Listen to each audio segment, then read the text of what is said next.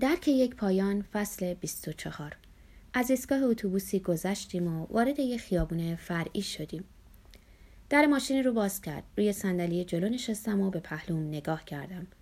او در این فاصله ماشین رو روشن کرده بود. چه جالب منم یه ماشین پلو دارم. جوابمو نداد. نباید تعجب می کردم بر حسب شناسایی و حافظم اگرچه هر دو کهنه و منسوخ ورونیکا هیچ وقت اهل گفتگو در ماشین نبود. خودم هم نبودم و حرف زدن در این باره هم بیمورد بود. بعد از ظهر گرمی بود و گرما هنوز نرفته بود. شیشه رو پایین کشیدم.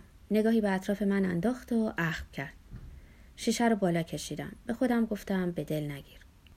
چند روز پیش داشتم به موقعی فکر می کردم که ما موج رود سورن رو با هم دیدیم. جوابی نداد. یادت هست؟ سرشو جنبون که نه. واقعا یادت نیست؟ یه دسته بودیم. ماه در اومده بود. گفت دارم رانندگی می‌کنم. باشه.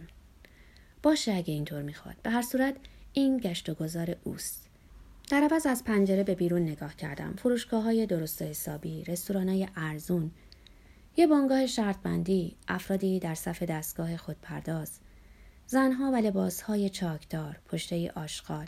دیوانه ای کش. مادری چاق با سه بچه چاق. چهره های تمام نژادها. خیابون اصلی با همه نوع دکان. لندن معمول. بعد از چند دقیقه رسیدیم به منطقه شسته رفته.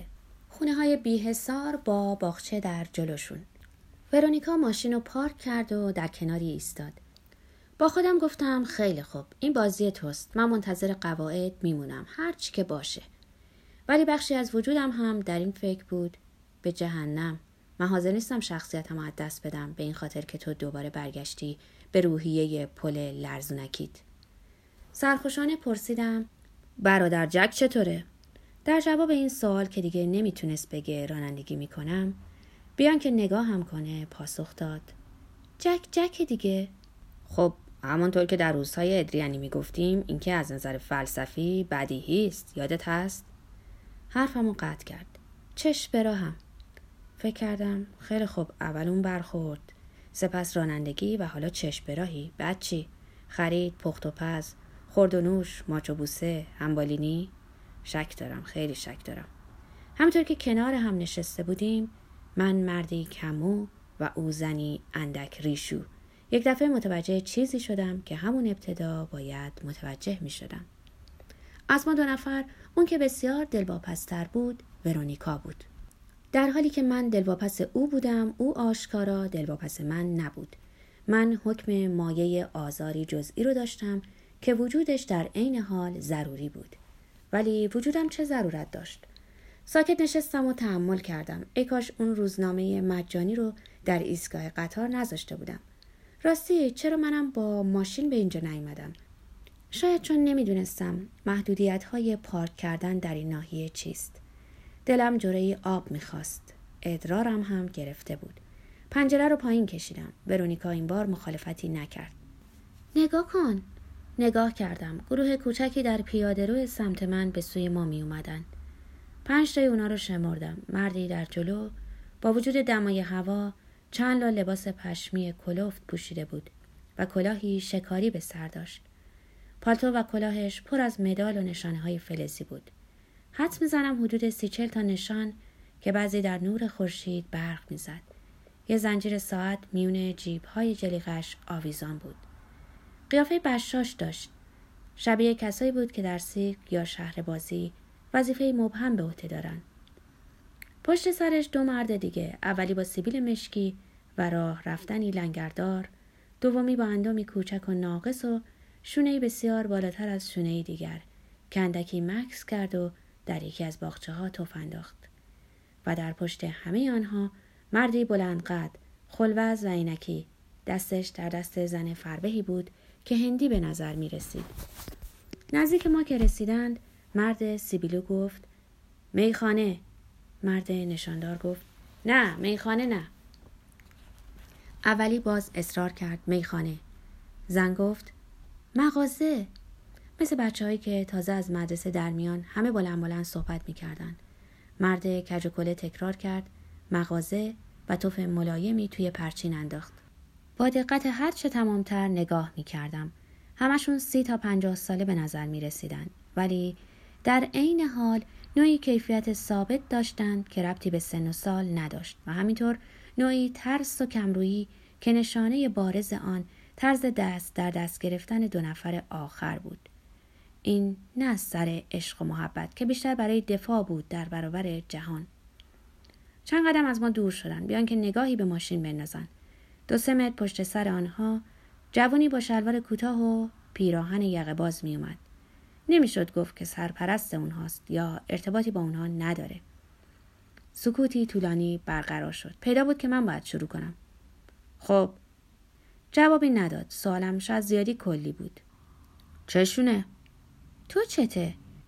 لحنش تند و گزنده بود ولی جوابش بی ربط بود پس ادامه دادم اون جوانک همراه اینا بود سکوت مال مؤسسه مددکاری یا همچین چیزی هستند ناگهان پاشو از روی کلاج برداشت و پس کله من محکم خورد به پشت سری صندلی او بی به سرعتگیرها انگار در مسابقه پرش شرکت کرده باشه یکی دو خیابون رو به سرعت رد کرد دنده عوض کردنش وحشتناک بود و گاهی هم اصلا دنده عوض نمی کرد.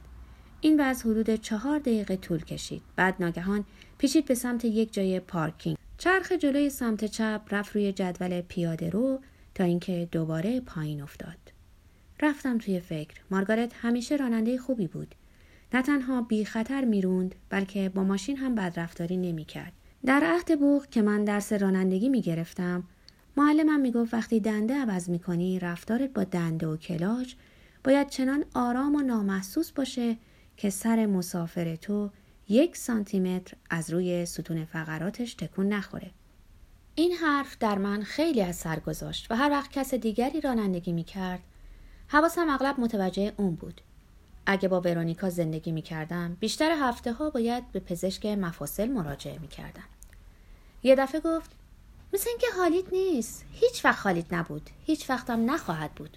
کسی هم خیلی کمکم نکرده که بفهمم دوباره اون افراد رو دیدم که باز به سمت من میان پس این پیچ با پیچ ها و دور زدن ها برای این بود که دوباره جلوی اونا سر دراریم کنار یه مغازه و یه لباسشویی ایستاده بودیم می‌خونه هم اون سوی خیابان بود چهار نفر دیگه حالا دور جوان شلوار کوتاه رو گرفته بودن پس او هم حتما با ایناست گونه ای مددکار. و یک دفعه شنیدم که میگه نه کن امروز می‌خونه در کار نیست جمعه شب می‌خونه است. و مرد سیبیلو تکرار کرد جمعه؟ دیدم ورونیکا کمربند صندلیش رو باز کرده و داره در ماشین رو باز می‌کنه. خواستم ازش پیروی کنم انگار خطاب به سگش گفت بشین. یکی از اونا ورونیکا رو دید. مرد پشمین پوش کلاه از سر برداشت و روی سینه گذاشت و سرش رو پایین آورد مردک کج و شروع کرد سر جای خود بالا و پایین پریدن. جوان بلند قد دست خود رو از دست زن بیرون کشید. مرد مددکار لبخند زد و با ورونیکا دست داد. طولی نکشید که ورونیکا در کمین محبت اونها افتاد. زن هندی دست ورونیکا رو چسبیده بود و مردی که می‌خواست به می‌خونه بره سرش رو روی شونه اون گذاشته بود. ورونیکا از این همه محبت اصلا بدش نمی اومد. برای اولین بار در اون بعد از ظهر دیدم داره میخنده. سعی کردم گوش کنم چی میگه. ولی سر و صداهای در هم بر هم زیاد بود. بعد دیدم ورونیکا رو گردوند و شنیدم که گفت به زودی. و دو سه تا از اونا تکرار کردند به زودی. مردک کج و کله باز سر جاش فرج برجه کرد. جوان بلنقد خنده ابلهانه ای سر داد و فریاد کشید. خدافز مری. و همه به دنبال او به سوی ماشین اومدن. اما همین که منو بر صندلی جلو دیدن ایستادن. چهار تای اونا دیوانوار دست تکون می‌دادن و خدافسی می‌کردن. ولی مرد پشمین پوش بدون واهمه به سمت دیگر ماشین نزدیک من اومد. دستش از پنجره به داخل ماشین اومد. اونو فشردم. معدبانه به من گفت داریم میریم مغازه. با همون سلابت پرسیدم چی می‌خرین؟ درنگ کرد. مدتی به فکر فرو رفت. بالاخره گفت چیزایی که لازم داریم. و سری جنباند و در توضیح افسود لوازم مختلف. بعد تعظیم و تکریم رسمیش رو انجام داد. برگشت و کلاه سنگین پر از نشانش رو دوباره بر سر گذاشت. گفتم مرد خوبی به نظر می‌رسه. ولی ورونیکا با یه دست اتومبیل رو توی دنده گذاشت و دست دیگر رو به نشان خدافزی تکون داد. دیدم عرق کرده. البته روز گرمی بود ولی نه به اون اندازه. اونا از دیدن تو خیلی خوشحال بودن. می‌دونستم که به هیچ حرف من جواب نخواهد داد. معلوم بود عصبانی است.